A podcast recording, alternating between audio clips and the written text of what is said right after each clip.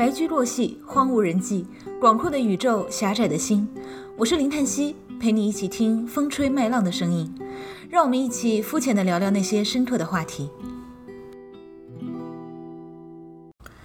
相信，如果是和我比较像的朋友，在过去的几天里，可能在和我做同一件事：删好友。我删的主要是我微博的关注啊。为什么我删的不是朋友圈的好友呢？因为在乌克兰那会儿已经删的差不多了。近年来的每一件世界级的大事，基本上都是在帮助我们精简社交圈。我在 Reddit 上面看到网友总结说，对于这一次佩洛西访台的态度，可以把人分为五类，其中在简中网络上发得出声音的只有两类，而这两类人很有意思，他们事前都为有可能开战这件事感到兴奋激动，当事后他们发现没有动静的时候，第一类人大失所望，怒其不争，这一类人就属于逻辑自洽的国族主义者，而另一类人则是飞快转向体谅政府，Reddit 上面的网友称之为立场器官外。置到宣传部门的铁杆粉红，更有意思的是，热搜风向很快就变了，后者将前者骂成了间谍，这整个走向都太魔幻了，整体来说挺败胃口的，所以我就不深入讨论了。我今天主要想讨论的是与之相关的精简朋友圈这个问题。我之前曾经说过，信息流这个东西它是有一个 hierarchy 的，墙就像是猪圈的围栏，它只能围住特定层级以下的人。信息筛选能力本身就是一种 privilege，因为能筛选就意味着你能接触到不同类型的信息，而有很多人他们根本接触不到，他们就像是守着一口被污染的井，他们只能喝到污水，没有其他的选择。但是近年来有一个让人很无奈的现象，就是污水这个东西水涨船高，简中信息流的污染无处不在。以前我们以为我们身边的伙伴起码不至于被污染吧，或者说跟我们同样受过高等教育的人不至于被污染吧，他们应该有这个资源和能力去接收和辨别更多的信息，会有一些基本的常识和正常的人伦反应。结果我们发现不是这样的。在乌克兰刚开战那会儿，我的豆瓣有灵，只要有人转发乌克兰有人遇到的惨剧，很快就会被删掉这条状态，最后。后简中网络上只剩下乌克兰人自导自演，是他们自己杀死自己的人民，炸毁自己的房屋，嫁祸给俄罗斯人。作为一个普通人，我出于我狭隘的眼界和本能的人性，我表示反对战争。然后当时我就在底下收到一些奇怪的网友质疑，他们会说：“你懂地缘政治吗？你不明白你就不要随便反对战争。” I was like, OK, OK, OK, I give up. 其实对于同一件事持有不同的观点和理解是没有问题的。问题在于这个大环境，其中一方是完全发不出声音的。当他们试图举证、试图去阐述自己的观点，他们会被删掉，会被警告。然后整个世界就只剩下十分魔幻的另外一方的声音，没有质疑，没有举证，在一个没有对手的情况下辩论，你怎么样都是赢。你在逻辑闭环里自娱自乐，弹冠相庆。所以我现在是真的有点 PTSD 了。前几天看一个综艺节目，它的第一集是讲战争给人的生活带来了多少伤害。我当时第一反应是，哇，芒果胆子真大，在国内做综艺节目，你居然敢反战呢？然后看到第二集是讲一个女人被强迫嫁给别人，我又震惊了。我当时觉得，哇，居然还。能探讨女人的命运呢？所以就是现在，因为红线太多了，你完全不知道简中世界到底在奉行一种什么样的价值观，你不知道什么样的话说出来不会被毙掉。前两天我和我的好朋友老赵讨论热点新闻嘛，他就问我，你是相信人性本善还是人性本恶呢？这个问题其实我们之前讨论过很多次，我的答案是人性本混沌。人又不是工厂零件，哪有那么标准的出厂设置呢？如果能够接触到多样化的信息，每个人各自做出各自的判断，那么大家才有善与恶的选择权。而现在的很多人，他们是不具备这个选择权的。当信息流被污染的时候，人没有筛选的自由，他们只能服从于群体的选择，那么就很有可能走向一种混沌的恶。他们最大的特点就是他们不知道为什么，他们不知道自己为什么在慷慨激昂地喊着这个口号，他们不知道这样做的代价是什么。当他们说着不惜一切代价也要如何如何的时候，他们不明白自己就是那个代价。其实，在精神瘟疫如此蔓延的当下，能够看清全局，能够做出理性判断，并且发出声音的人，本身就意味着受教育程度比那些淹没在人群里盲目呐喊的人更高。像我们这样的人，需要说话吗？拳头砸的毕竟不是我们呀。被砸的人还在一边挨打一边叫好，我们在这儿凑什么热闹呢？就好像在村里面被家暴的那些女人，已经被打得遍体鳞伤了，突然发现自己的老公在外面骂街，她们一瘸一拐地站出来帮着他们的老公一起骂街。那我们作为邻居，甚至作为路过的人，我们需要去帮他们说话吗？我们需要去告诉他们，你现在喊的内容有问题吗？之前在豆瓣上有个网友算是安慰，也算是教育过我。他跟我说，义务教育不是你的责任，那些不明白的人，你就由得他们不明白，没必要惹火烧身。我之前看芒果的那个节目《生生不息》，有一期周笔畅他们唱的歌是《高山低谷》，然后周笔畅很别出心裁的在里面加了一段《欢乐今宵》的歌词，叫做“欢乐今宵，虚无缥缈，那样动摇，不如罢了”。然后。我就突然有一刻有扎到他的那种很无奈的心情，我当时哭得非常惨。我在外网有写一篇文章，我在那篇文章里说了一句话，叫做“聪明人只能不断的制造默契打暗语，却把主要的舞台都让给了那些愚蠢、自私、听不懂人话的恶人。大家都不明白何以如此，但这个世界它就是变成了这样。”之前有个朋友跟我说过，我也把它写到了我的小说里面，说你人生的感受其实是取决于你去理解这个世界的 scope。你太过 zoom in 或者太过 zoom out，你感受到的都是痛苦。例如张纯如，他就是太过坚持去研究一件事，把它放到了一个足够宏伟的 scope 去看，所以他感受到的都是这件事里面的狰狞的、残忍的一面，然后给他带来的政治性抑郁是他没有办法对抗和排遣的。而另一类人，他们选择用一种非常狭隘的视野去理解他们的人生，他们所处的世界，用一种愚昧的方式去推进他们的生活，所以他们常常会痛苦，却不知道那种痛苦从何而来。所以我上一期播客会说，我们也不必去唤醒谁，因为现在的情况就是梦醒了也无路可走。我之前跟一个朋友聊天，他跟我说，假如他以后生小孩的话，一定要生男孩，因为女孩在这个世界上遭遇的苦难实在是太多了。他想要生一个男孩，让他更加自由、更加阳光开朗的去生活。我当时就反驳他说：“你只有制造更多的女孩子，才能从根本上改变性别歧视，提升女性地位。”他当时就反问我说：“可是我这辈子只生一个孩子呀，我自己又能改变什么呢？”其实很多的平庸之恶都是无解的，就像左派和右派的分歧。你如果想要去推动社会进程的话，这种努力一定是缓慢的，无法立竿见影的，可能要耗。几十上百年的时间，但如果你凭借你强大的知识储备去帮助保守派开倒车的话，反而能够获得个体利益的最大化。你头破血流的去为弱势群体争取利益，就像《我们与恶的距离》里面那个王律师一样，你未必会获得什么好的回报。你帮助的人很可能是没有能力去反哺你的。很多时候，倘若你选择了另一个阵营，你任由那些弱小的人在混沌中走向灭亡，反而是更加轻松舒适的人生选择。那么，在这种情况下，处于你的位置，你该怎么选呢？我在我的武侠小说里，让我的主人公说了这样一句话：他说，人生在世，要去做正确的事，而不能只做那些容易的事。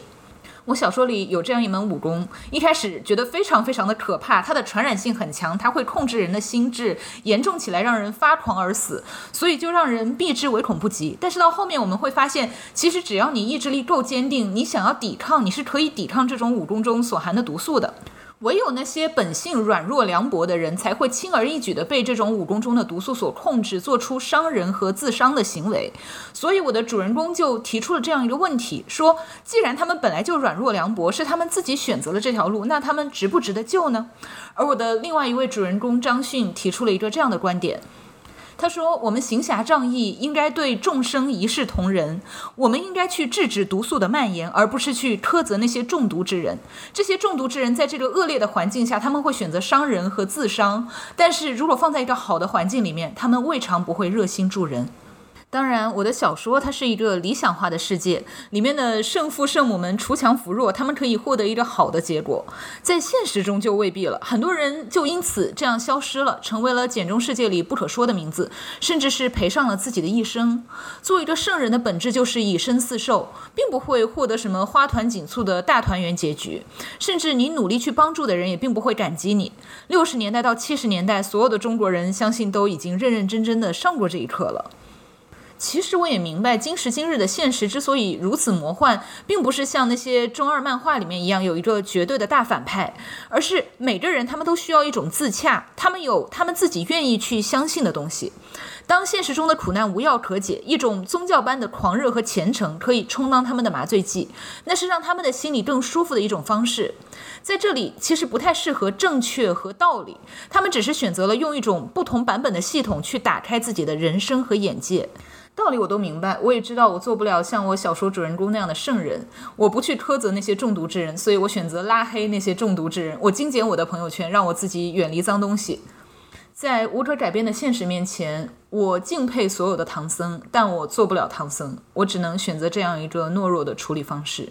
这几天我的朋友比较 down，因为他的朋友圈受污染程度比较高。他之前关于乌克兰的事情，他没有那么生气，因为觉得离自己的生活太遥远了，所以当时没有精简朋友圈，以至于这两天被朋友圈那些好战分子荼毒了他的大脑，荼毒了他的精神世界。然后他就说：“为什么人可以这么的愚蠢呢？人可以这么的不负责任呢？”让我朋友感到比较难过的就是，这些人都是平时跟他一起混、一起玩的人，大家不会讨论那么深刻的话题。一招在朋友圈看到他们全都非常兴奋的说打起来、打起来，然后我朋友就觉得这个世界到底怎么了？然后非常的难过，因为他也没有办法说一下子就拉黑掉自己日常的这么多的玩伴。关于和自己相识多年的故旧拉黑断联这件事情，到底遗不遗憾？我以前就想过这个问题。我二十出头的时候会觉得以后可能会后悔、会遗憾，所以尽量会去包容曾经的一些朋友说的一些不太体面、不太得体的话。但是到了一定年龄之后，我就不纠结这个问题了，因为我并不是在拉黑他们的那一刻失去他们的，而是在他们染上精神瘟疫、说出那些可怕言论的时候，我就已经失去他们了。陪你走过青春的可以是任何人，他们只是刚巧出现在那个时间、那个地点。不可替代的只有你自己的青春、你自己的回忆、你自己的感受和成长，而不是那些已经分道扬镳的人。我上一期不是说我最近如果遇到什么不愉快的事，我就会去看一个小明星的好看的照片，用这种浅薄的方式来让自己快乐。呃，之前我看了一段他的直播 cut。天哪，我怎么会去看这种东西？Anyway，在那个直播里面，他说了一段应该算不太得体的话。当时的大意就是主持人说：“大家快来买我们的商品啊，买回去可以送给男朋友、送给老公什么什么的。”然后他就说：“没关系，你们可以送给我。”就是，然后听上去特别像他在向粉丝要礼物，但是其实他当时的意思应该是说：“你们没有男朋友、没有老公或者没有要送的人也不要紧，就是有我在陪着你们，姐姐永远在这里。”类似这样的意思。当然他。的表达能力一直都不太好，然后在这里呢，我也想学习一下他的精神，就是说从我写文章、出书到开公众号，这是很多很多年以前了，一直都有人问我为什么更新的这么慢，然后我一直都不知道我有什么话可以说，我觉得我需要输出一点有价值的内容，但是近段时间我忽然意识到一件事情，就是陪伴本身它就是一种价值。当年我六岁的时候，被我爸妈送去寄宿小学。我很不擅长和人打交道，我经常被人说不合群、内向、性格古怪。我基本上没有什么朋友。那个时候，那时候又没有智能手机和电子设备，我就会。常常躲在一个角落里放空，我就在想，现在会不会有和当年的我一样孤独的人？他们也许会机缘巧合听到我的声音，也许会因此得到一点慰藉，而这就是我的意义。我最开始就说了，我开这个播客就是随便聊聊，是真的随便聊聊。我并不是想做一个科普类的干货类的博主，去给大家提供什么教育意义。像国内现在的基础教育也好，所有概念的科普和理解也好，它都是断层的。绝大多数的人都活在严重的信息不对称里面。总而言之呢，讨论之所以能存在，是因为大家具有相同的常识，建立在一个基础认知的土壤上，我们持有正方、反方不同的观点。而现在的问题是，大家不具备这个相同的常识体系，很多人的逻辑是错乱的，很多人是没有一些 common sense 的，所以讨论也就没有了必要。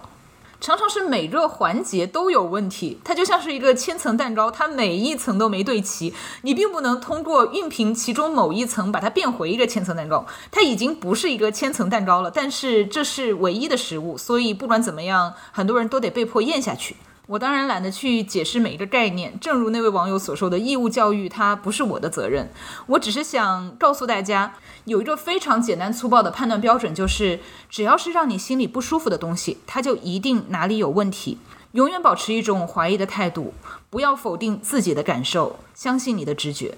我为什么说我要学习那个小明星的精神呢？其实他当时说的那个豪言壮语挺不负责任的。他当时是想安慰他的粉丝嘛，说你们买了礼物没有人送也没有关系，我在这里，你们可以送给我，我永远陪着你们。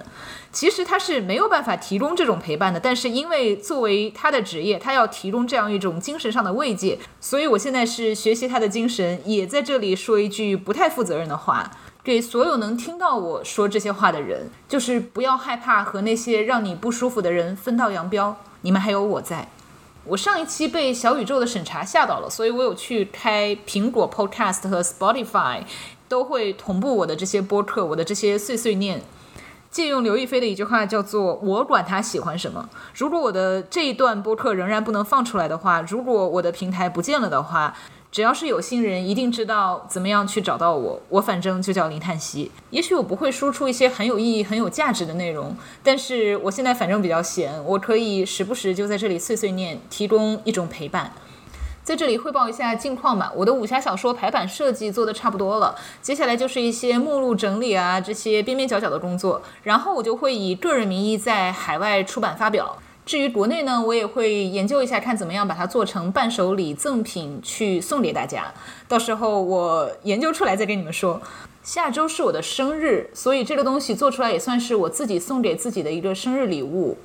以前我爸最喜欢教育我说，当你不能改变环境的时候，你就去适应环境。但是我总结出来的人生经验是，当你不能改变这个恶劣的环境的时候，你要从自己的心里去寻找快乐。所以也希望大家像我一样，能够找到一些简单的让自己满足的事情去做，用自己的方式保护好自己的心理健康。最后呢，因为美国时间现在还是八月四号，也就是七夕，那就迟来的祝一句七夕快乐。希望大家都不要被这个世界的荒谬打败，